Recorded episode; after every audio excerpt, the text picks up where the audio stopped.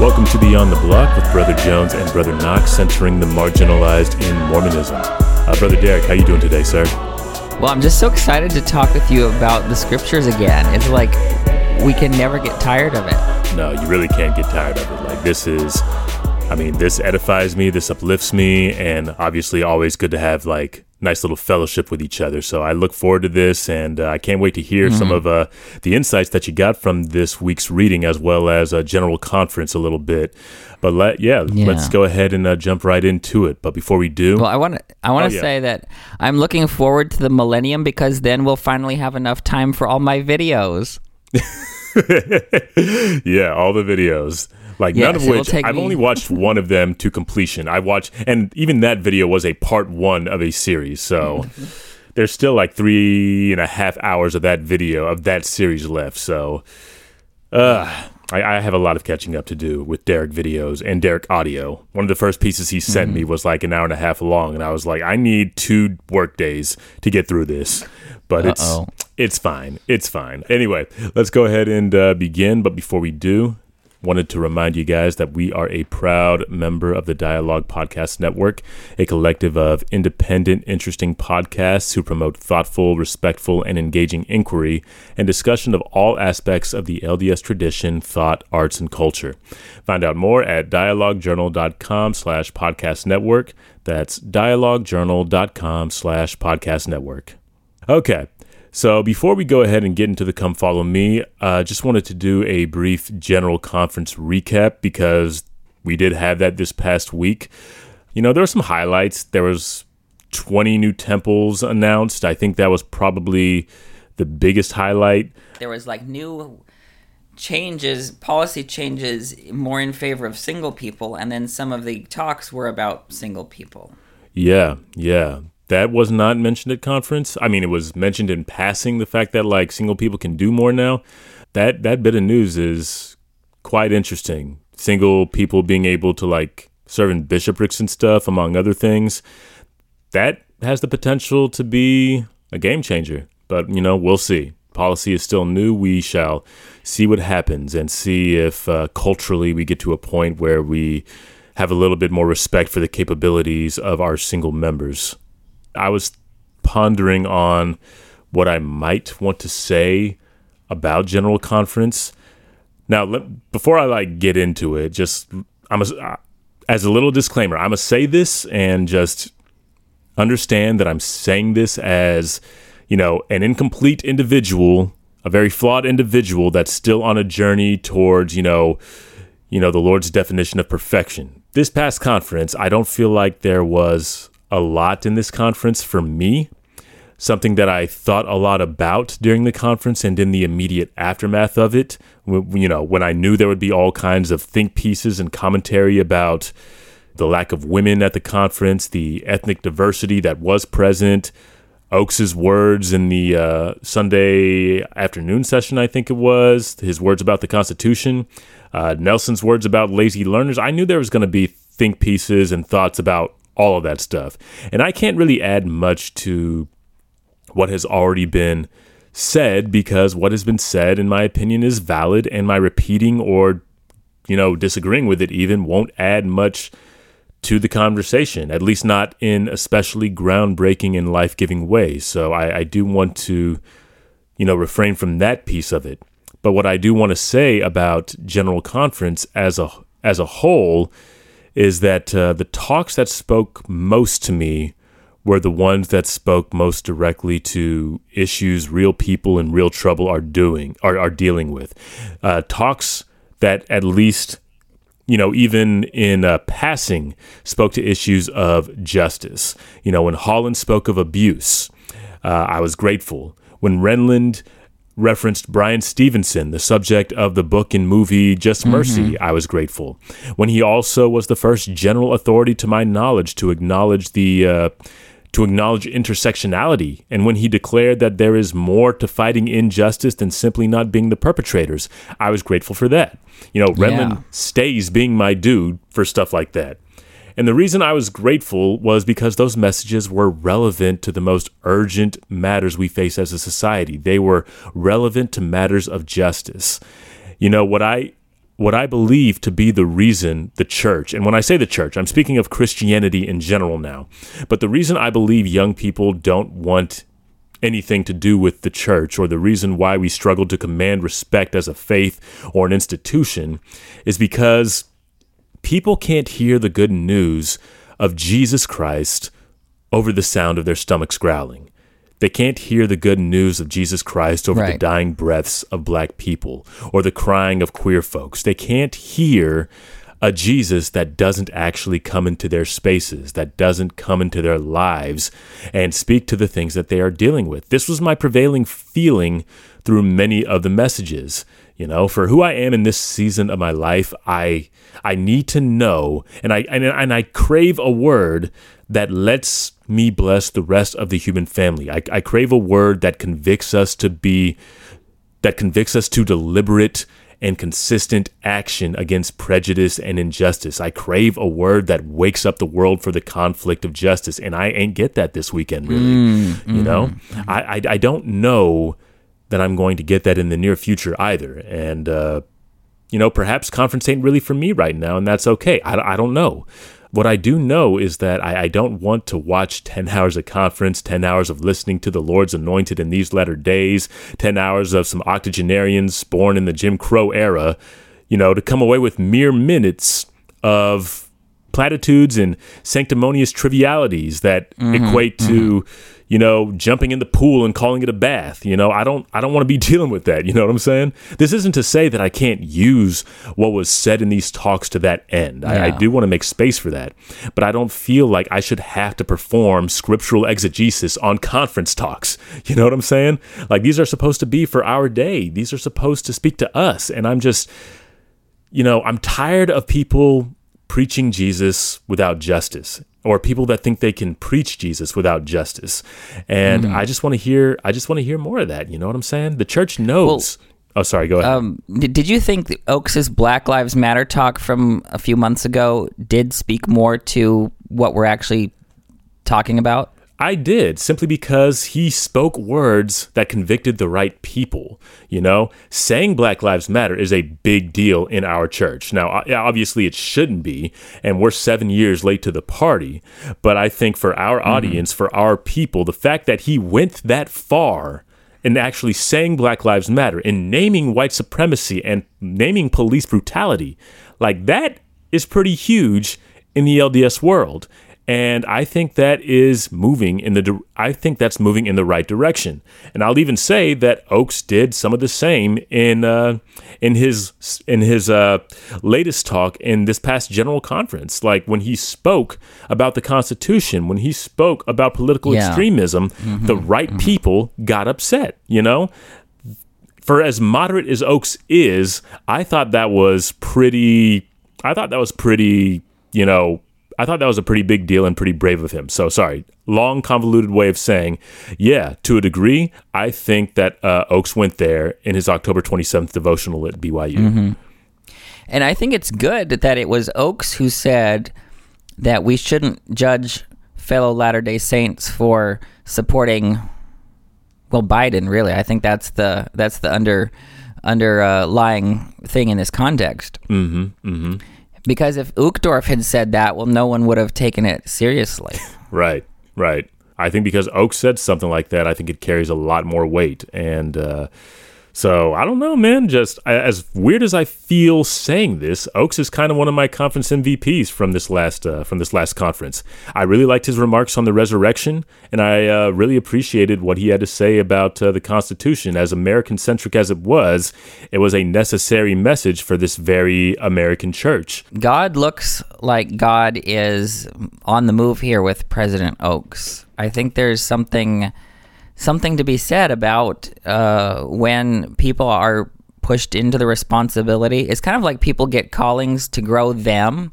Ooh. I really think that Oaks is going to be different as a prophet than he was in the you know the the homophobic Oaks. Mm-hmm. I'm not going to say he's pro. I'm going to be all the way pro gay, but I think once he realizes the res- the tremendous responsibility he has as the prophet, he will be uh, living into that and take it seriously.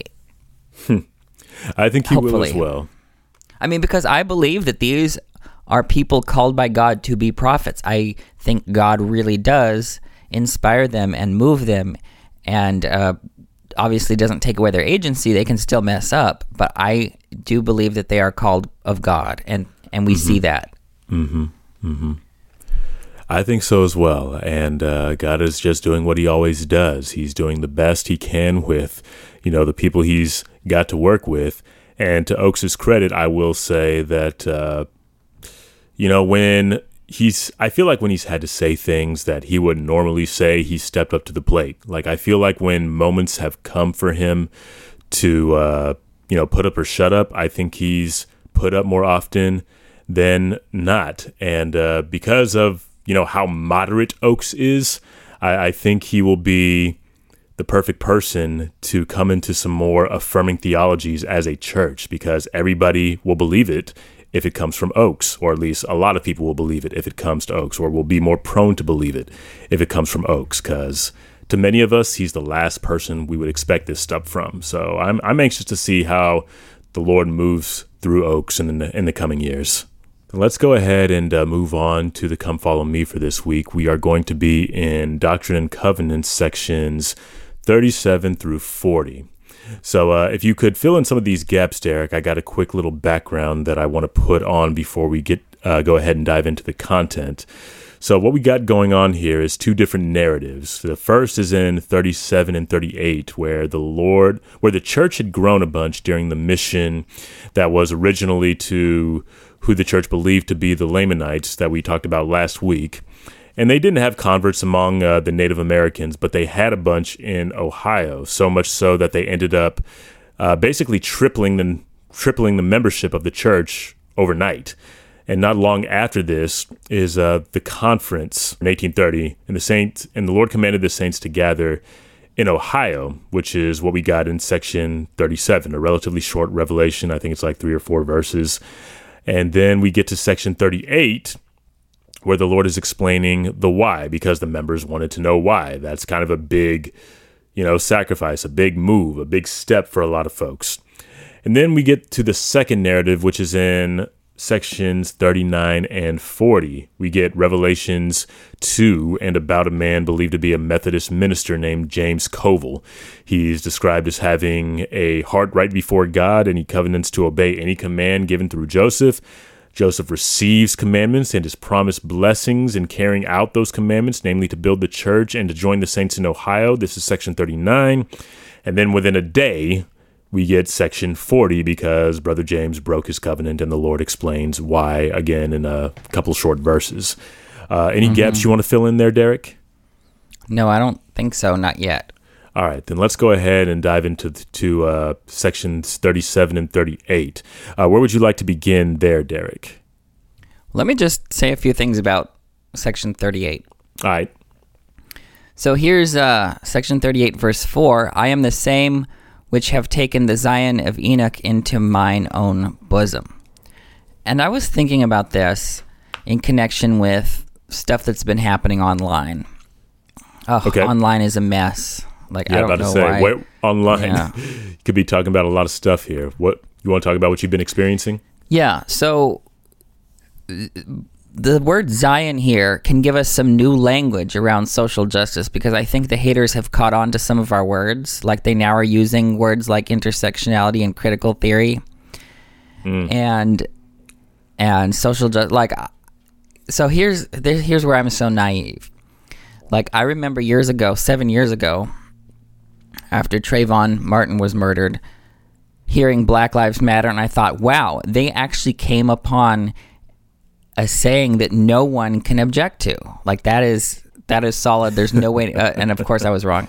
I also think that thought of the same thing when I heard of social justice. I'm like, that is a valid concept. No one will say that they're against social justice.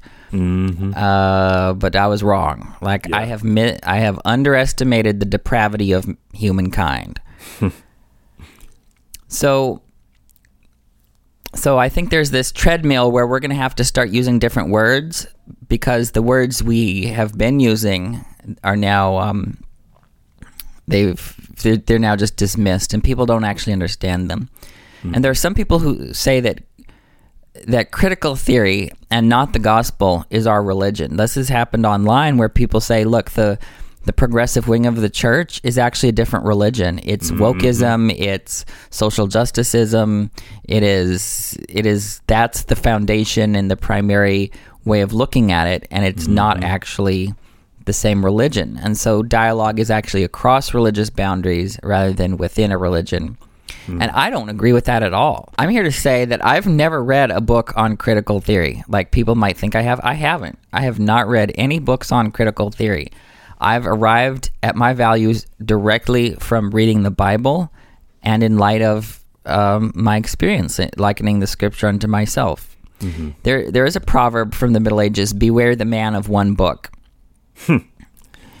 And I see myself as a man of one book. I think that there's two ways of taking that proverb. Like, if there's a someone who only knows one book, they probably aren't very uh, educated or very well trusted, or you can't really depend on them. They probably are very narrow in their thinking.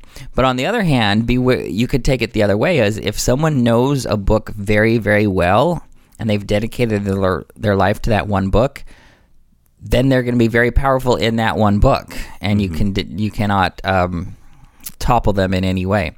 So that's how I see myself as a man of one book.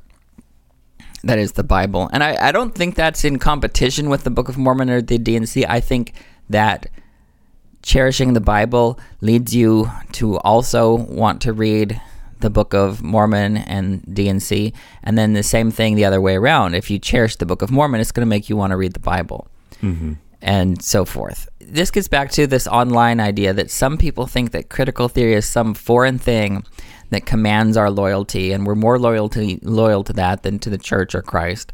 But when I read the scriptures on their own terms, in their historical context, they are often about power, power dynamics. You can't mm-hmm. understand the scriptures without naming the power dynamics at play and the systemic mm-hmm. injustice that's in the not just the background but the front ground mm-hmm. of what the narrative of the text. You can't read Exodus without talking about power. You Yeah. can't study the exile or understand the Hebrew prophets without analyzing power.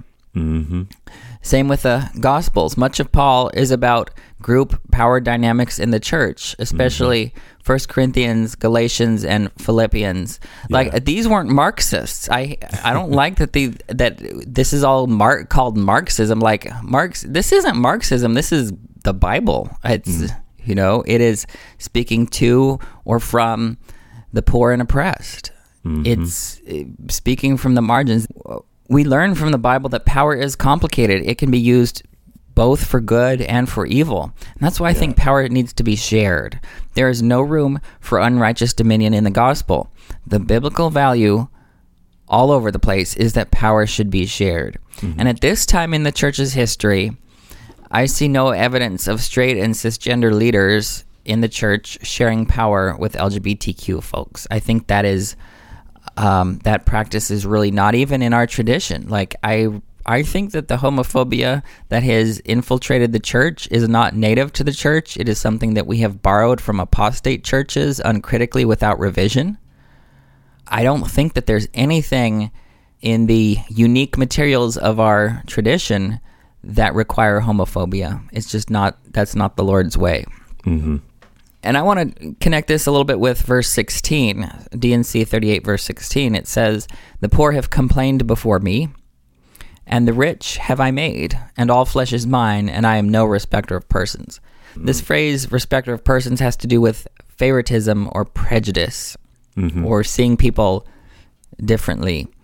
We will uh, see concern for equality to be a thread that runs throughout all of the gospel tapestry. This revelation was given at a church conference on January 2nd, 1831. Mm-hmm. It seems likely that James Covel was in Fayette, New York at this time or shortly after. Perhaps his curiosity led him to attend this conference, or he heard the buzz about this conference among the saints shortly after it took place. Mm-hmm. But we do know that he was in Fayette a few days later on January 5th, 1831. That's the date of section 39. And so it seems quite likely that the substance of Section 38 at this conference was a spark that led James Covel to want to sojourn with the saints. Mm-hmm. By the way, we got the term General Conference from the Methodists, and I'll talk a little bit more. We'll both talk about James Covel a little bit later and mm-hmm. why the connection to Methodism is so important. Okay. And this connects really closely with D&C 38 verses 24 through 27, which I think was has been for a time one of my favorite texts that requires equality among God's people. Mm-hmm. I think this is one of the most pro LGBT texts in the Doctrine and Covenants. So here's mm. what it says. And let every man esteem his brother as himself, and practice virtue and holiness before me. Now it goes on to define what that virtual uh, virtue and holiness is.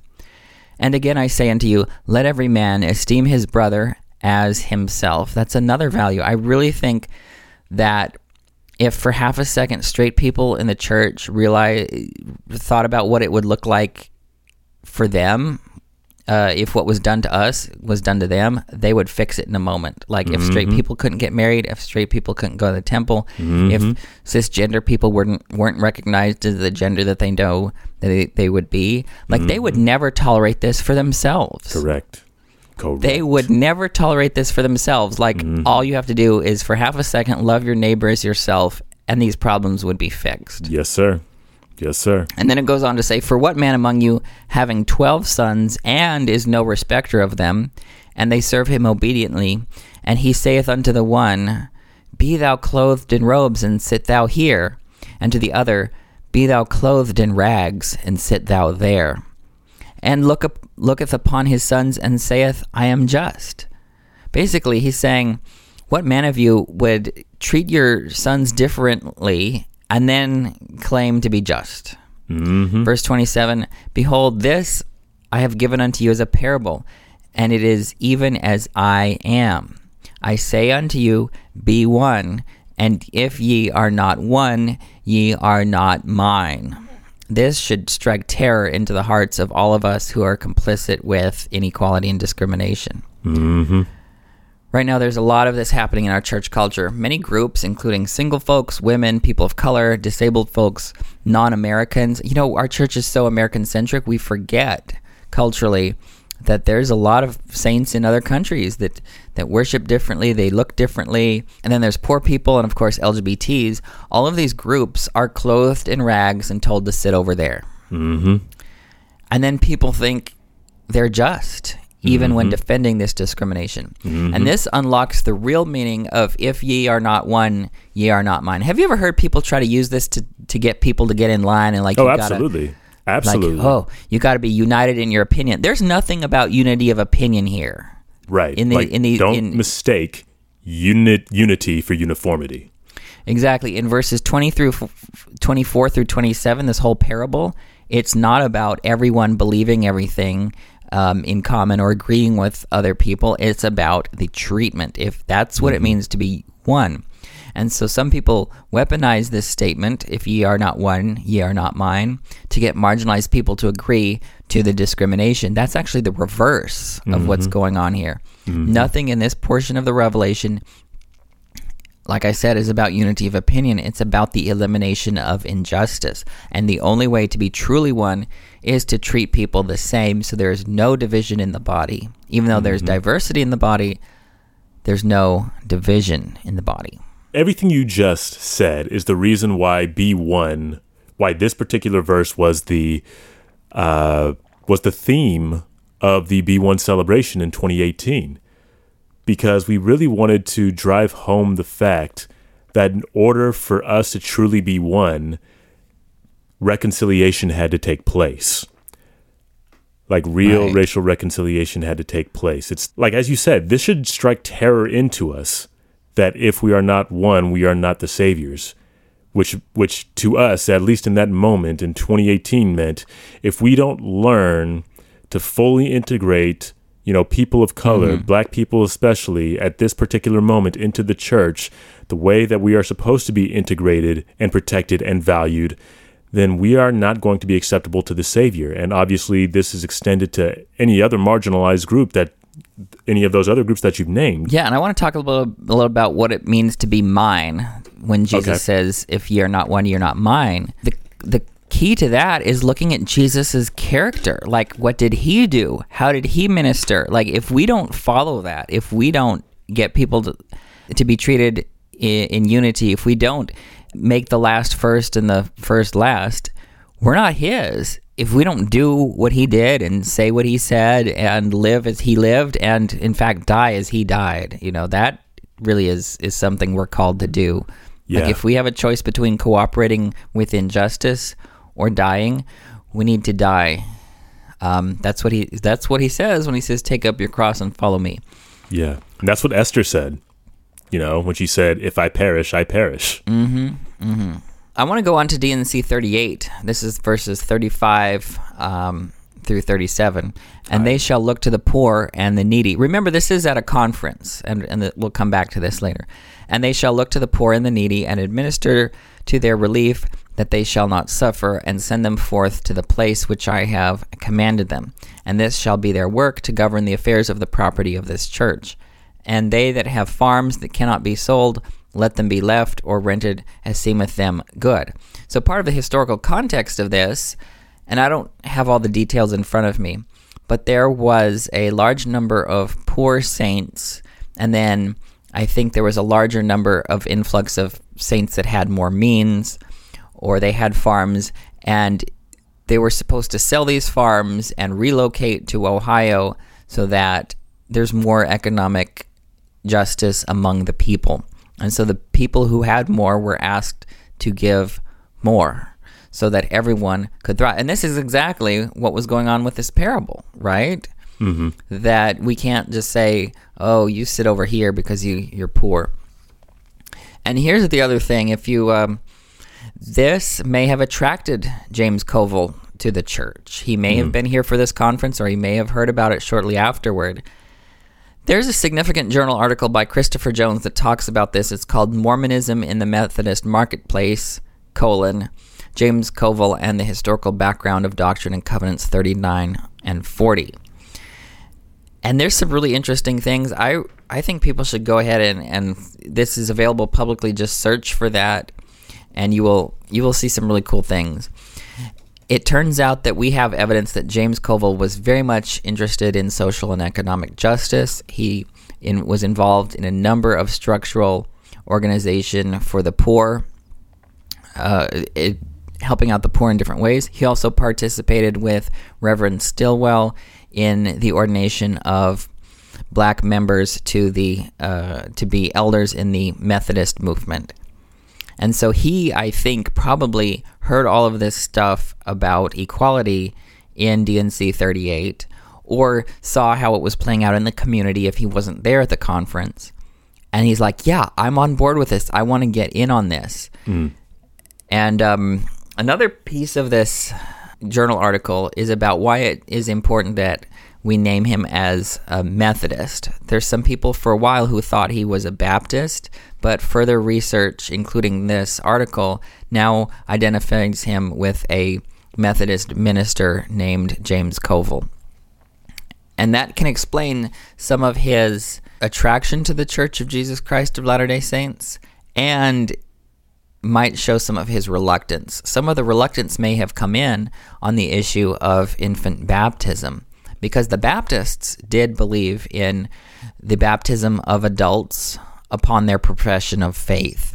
And the Methodists believed in infant baptism and were not likely to want to baptize again. And so James Covel might be like, well, I, I had my baptism as an infant. I don't need one.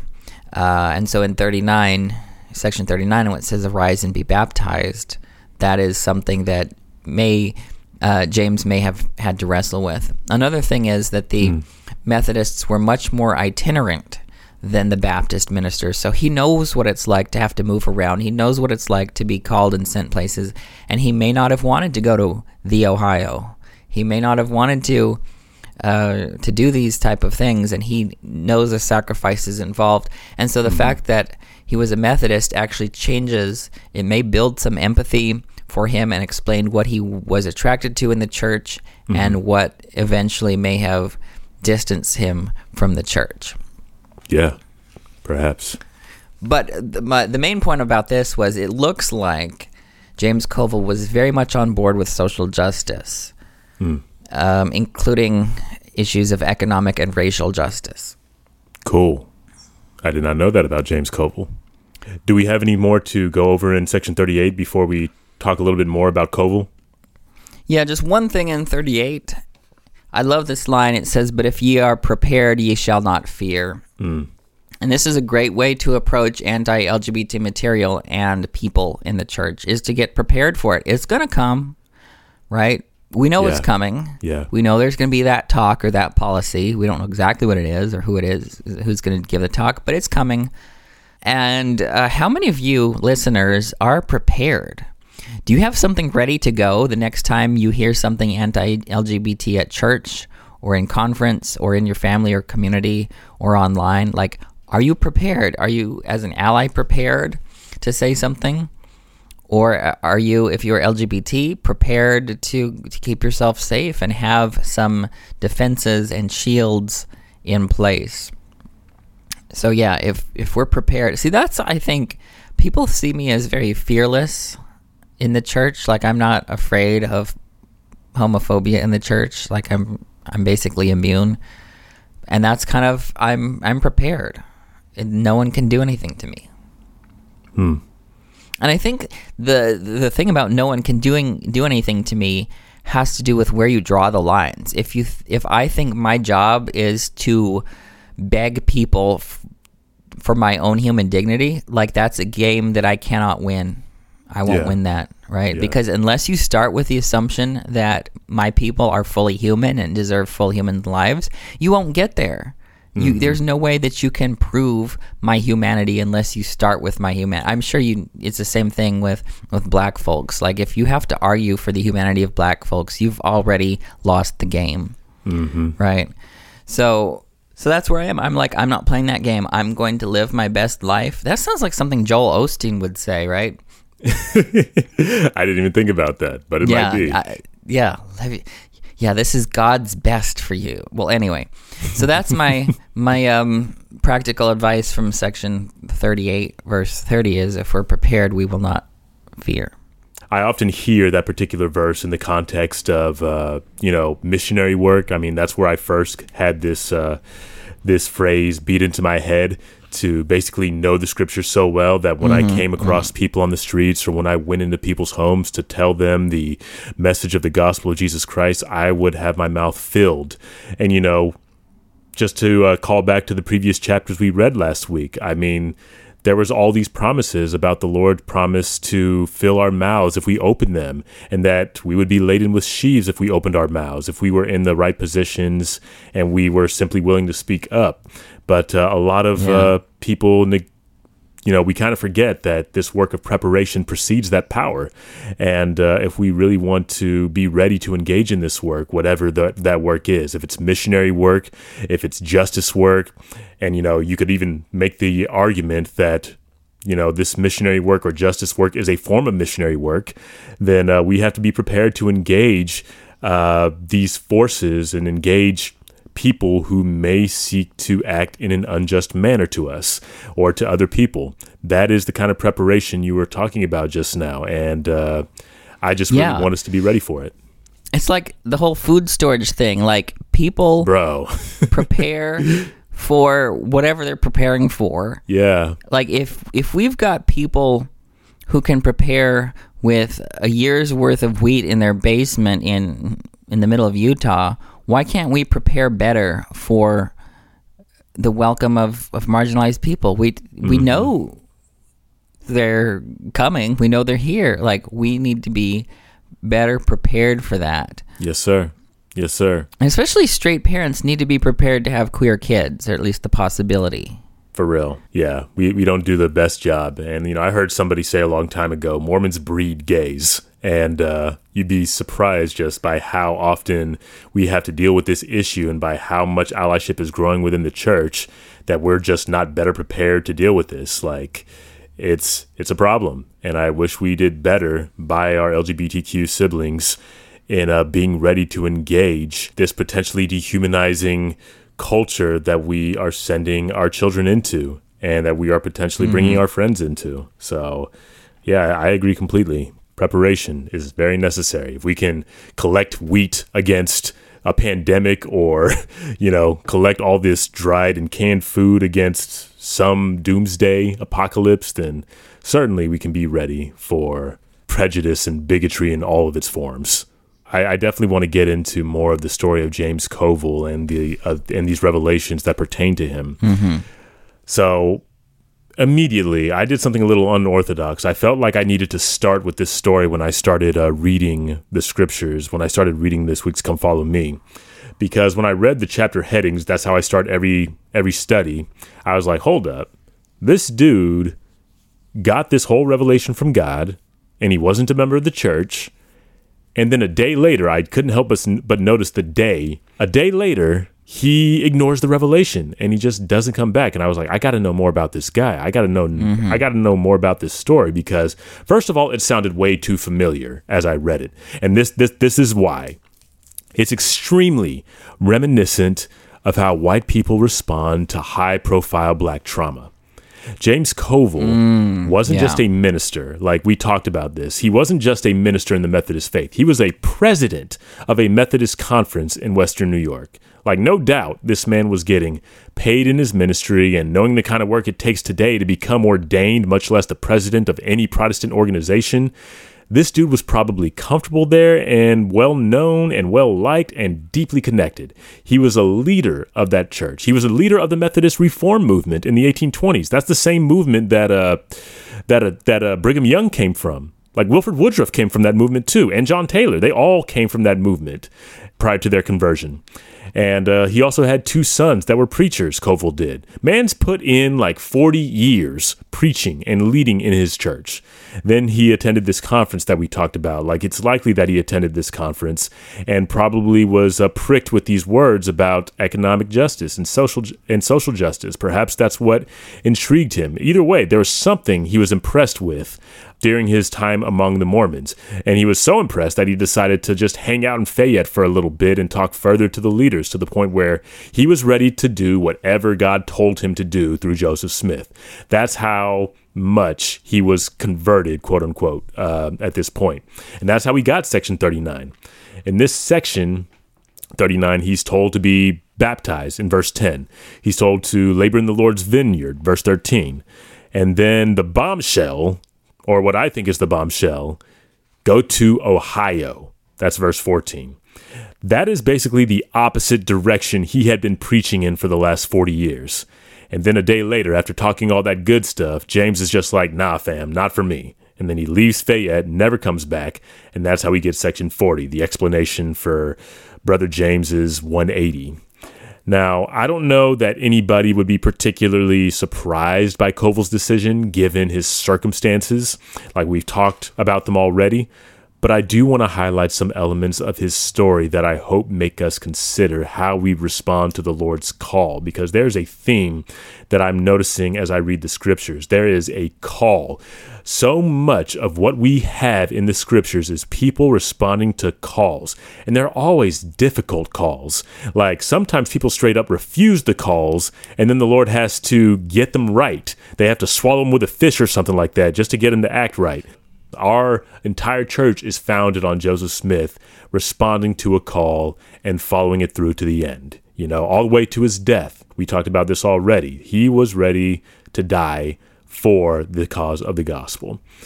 Now, uh, again, I don't know that I, anybody would be particularly surprised by Covel's decision because of his circumstances, but let's uh, just talk about some of these elements.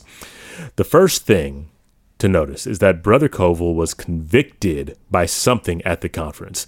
Perhaps the revelations in what is now Section 38 to care for the poor and needy, perhaps to be one, to esteem each other as siblings. I'm not entirely sure, but whatever was said at this conference was profound enough to catch his attention and make him seek more information.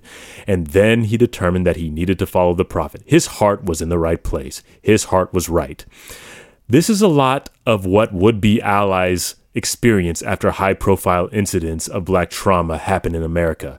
They hear the news, they hear the cries of black America, they are convicted by what they hear, they feel like they got to do something, and for a day or two, they're pondering their privilege, how much they don't know and can't know, and how they're going to do and be better. And then they reach out to their nearest black friend and ask that age old question, What can I do? And you know their heart is in the right place. At least I believe it is every time. Well, like sorry, possibly, but it could be that their heart is in the the discomfort that they want to alleviate, and they want to uh-huh. feel like they've done something rather than actually do something. Perhaps, yeah. Got to acknowledge that too. And then one more really interesting thing is highlighted in the uh, section 39 revelation in verse 9 here. Nevertheless, thou hast seen great sorrow, for thou hast rejected me many times because of pride and the cares of the world. Close quote. This isn't the first time the Lord has tried to tell Brother James what was up, but because perhaps Brother Covel felt he had too much to lose, he didn't respond to the call as he should have. And white folks do this a bunch too. An especially high profile incident happens for my generation. It started with Trayvon, then was Michael Brown, and now in this moment for this generation, it's George Floyd. White people get some strong feelings like they got to do something, and they reach out to their black acquaintances. They follow a few anti racist accounts on social media. Maybe they even buy a book, but then they find out what they have to do, and it's too much. Perhaps it costs too much time, too much energy. Perhaps it costs them relationships, etc., and they get discouraged. They unfollow the accounts after a couple weeks. They never finish the book. And then the next high profile incident happens. They feel guilty about how little they've done, maybe. They feel sorrow for the pain being experienced by others, and the cycle begins anew.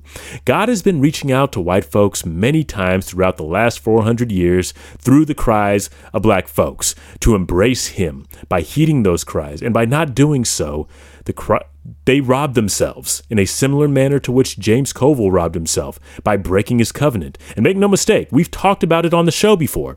Heeding the cries of the marginalized is part of our baptismal covenants. Just in the previous section, the Lord was commanding his people to care for the poor and the needy.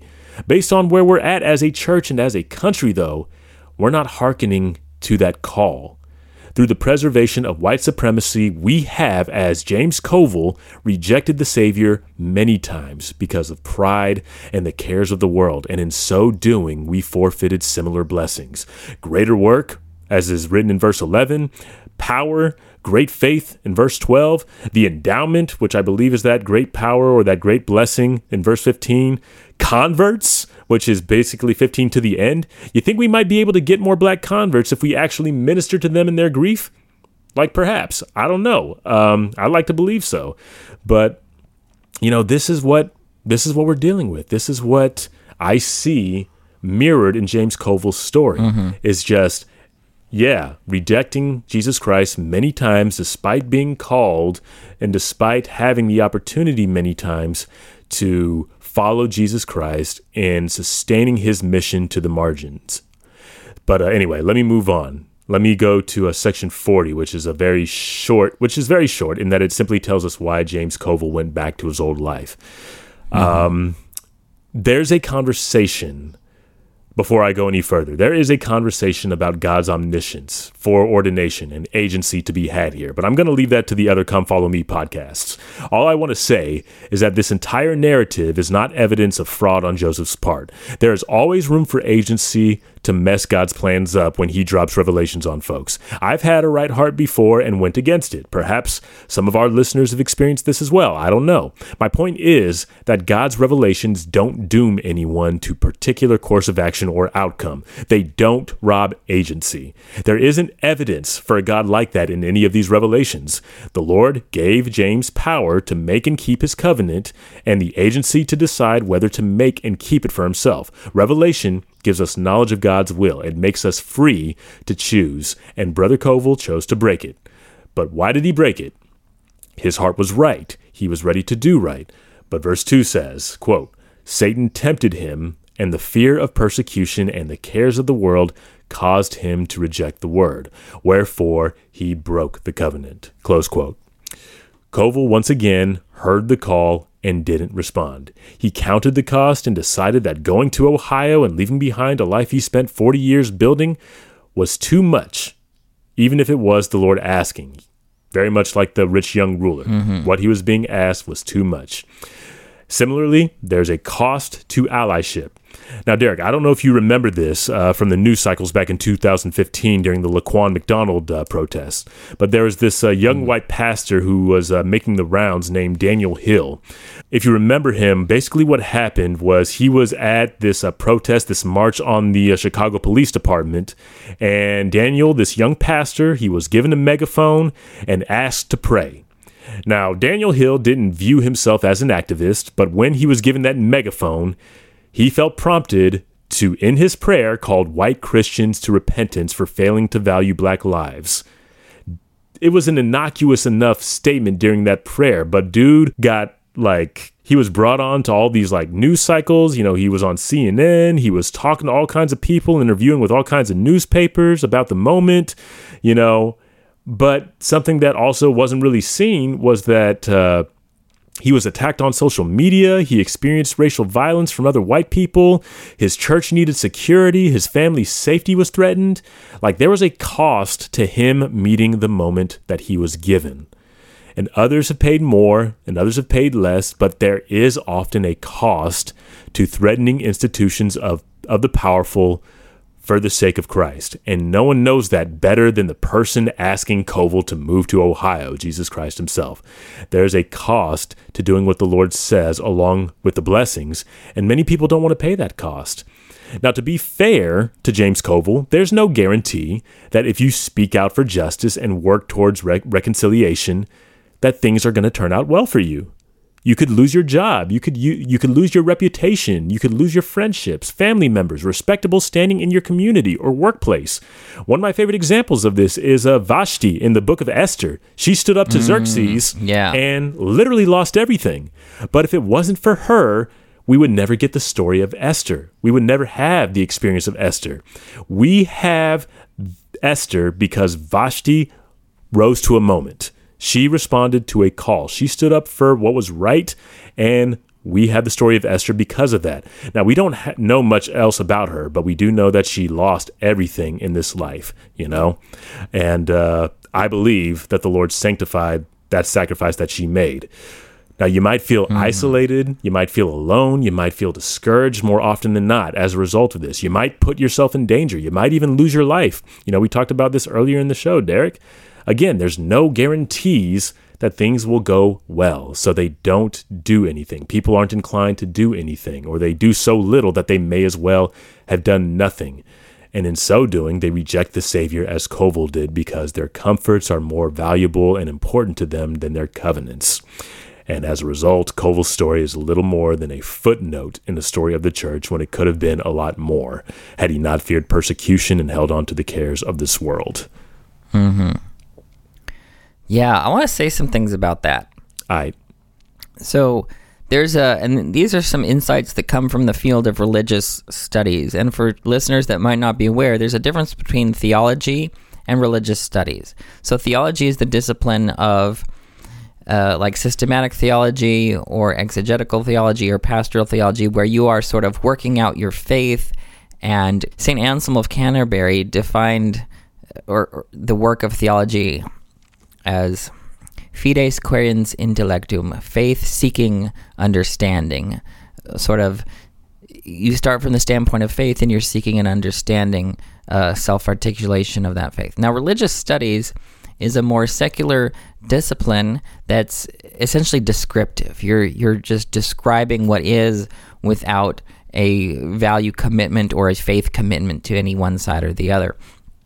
And so we've got a lot of religious. Now, I'm a theologian. I'm not a religious studies person, but one of the insights from religious studies, and I can't remember some of these uh, publications right now, but it talks about like why are high demand religions so successful relatively because we have conservative churches that are growing in the United States and we have fairly liberal churches that are declining in membership. And this is true not just within Christianity, but also in Judaism, Islam, around around the world. You've got high demand religions end up attracting followers, and what's what's what's going on with that? And there's something called the free rider problem because religions and religious communities do great things for the people involved. Like when I was an Episcopalian, I wasn't going to get like 10 other Episcopalians to move my stuff. That's just not going to happen. Right? Mm. Um, but here, like, if I need something, people will help me. And so, communal religion actually has benefits. But there's a free rider problem in that some people may, and this is the theory, is that may benef- may want to get the benefits, but not the but not uh, invest. And so, mm. what having costly displays of commitment does is it weeds out the free riders. It explains why some of these high demand religions are actually quite successful because it promotes group cohesion, it promotes um, altruistic behavior, taking care of one another, people being fully committed and invested with one another. And that's, I think, kind of what, what here, what we've got with James Covel is an example of that is he was asked to, to sacrifice and to go to the Ohio. I don't even know what it means by the Ohio because it's not the Ohio River because that's down at the southern border of Ohio and Kirtland's up uh, near Lake Erie. So I don't know what it's talking about with the Ohio. Someone that's more of an expert can tell me what that means. But James Covel was scared away by the by the high demands that the Lord was making of him at that moment. And it's it's kind of a tragedy to me. Now here I can empathize with some of James Covel because I like him came from outside of the church. And for years I knew about the church and didn't join it. I was kind of in that position. And I was actually in uh, going to Andover Newton Theological School partway through my degree when I did uh, when I joined the church. So I'm I, I see my I see a lot of myself kind of in the situation that he was in. And I was thinking about this. If James Covel had joined the church, it would have changed the future of the church to have such a high respected member of another religious tradition. He wasn't just some random minister, as you said. Right. He was the president of of one of the conferences in New York. He was uh, yeah involved. He was a leader in this Methodist reform movement. He was a leader in ordaining uh, the folks who ended up as part of the AME Zion Church. Mm-hmm. He like did stuff. Like he was a big deal. It was it would be like having Charles Anthon join the church or yeah. some one of these other he that would have been big. And I think bringing his knowledge of the Bible, his knowledge of preaching, his uh, knowledge of ministry. Like he could have been kind of like Sidney Rigdon was, but even more so. Mm-hmm. And we he would have been such a great treasure to the church, but then he wasn't. Mm. That's kind of a I think it's a, a tragedy in the end, I guess. Hmm. but he has his his agency and his reasons, and the Lord found another way. That's what he does. Finds ways out of no way. Speaking of finding a way, I want to go back to this one verse in in section uh, 39 where it's promised to Covel. This is verse 10. It says, Arise and be baptized and wash away your sins. This is echoing Acts chapter 2. Calling on my name, and you shall receive my spirit. And then here's the good part and a blessing so great as you never have known. So the Lord is promising him, yeah, you don't understand what great things I have for you. You maybe understand that the sacrifice, like what it would mean to go to the Ohio, but you don't understand the amazing unknown blessing that you can't even comprehend or imagine. And that would have been worth it. Mm. Let's go ahead and uh, wrap things up. Before we do, Wanted to remind you guys that Dialogue, a Journal of Mormon Thought, is proud to offer two new podcast features. The first is Dialogue Heritage, which traces the history of the journal over the last 50 plus years to situate it in LDS history more gener- generally. The second is Dialogue Book Report, which has discussion, reviews, and interviews about current LDS fiction, nonfiction, and memoirs, so you can stay up to date on the latest releases. Listen to these new shows and the Dialogue Lecture Series by subscribing on iTunes or at dialoguejournal.com slash podcast network. That's dialoguejournal.com slash podcast network. Uh, Brother Derek, where can folks find us? You can find us on Instagram and Twitter at BTBLDS. You can also find us on Facebook. And you can also find us at beyondtheblockpodcast.com. Yeah, and don't forget, we got a whole website. Also, a special thanks to Tamara Kemsley and David Doyle, who uh, be handling our audio and our transcripts respectively. Thank you guys for handling business for us. Really appreciate it. Then, with that, thank you guys for listening. Till we meet again next week. Bye, everyone.